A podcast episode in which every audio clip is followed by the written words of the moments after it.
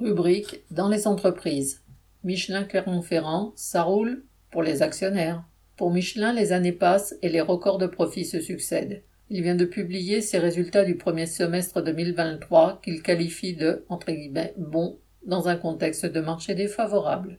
En fait, tout en vendant moins de pneus, le chiffre d'affaires de Michelin augmente de 5,9% par rapport au premier semestre 2022, passant à 14,1 milliards d'euros. Quant au bénéfice net, il passe à 1,2 milliard d'euros, soit une augmentation de 44,7%. Alors que dans plusieurs sites, la production baisse et que les travailleurs se voient imposer des congés voire du chômage partiel avec perte de salaire, comme à l'établissement de Cholet. L'effectif n'ayant que peu bougé, c'est dire si les salariés suent plus de profit.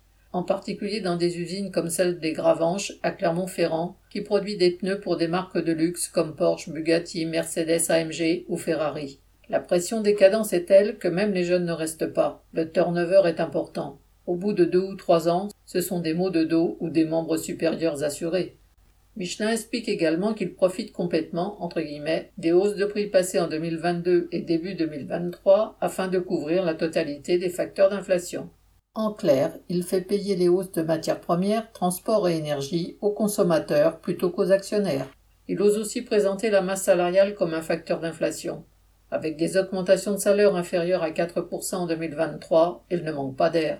Correspondant Hello.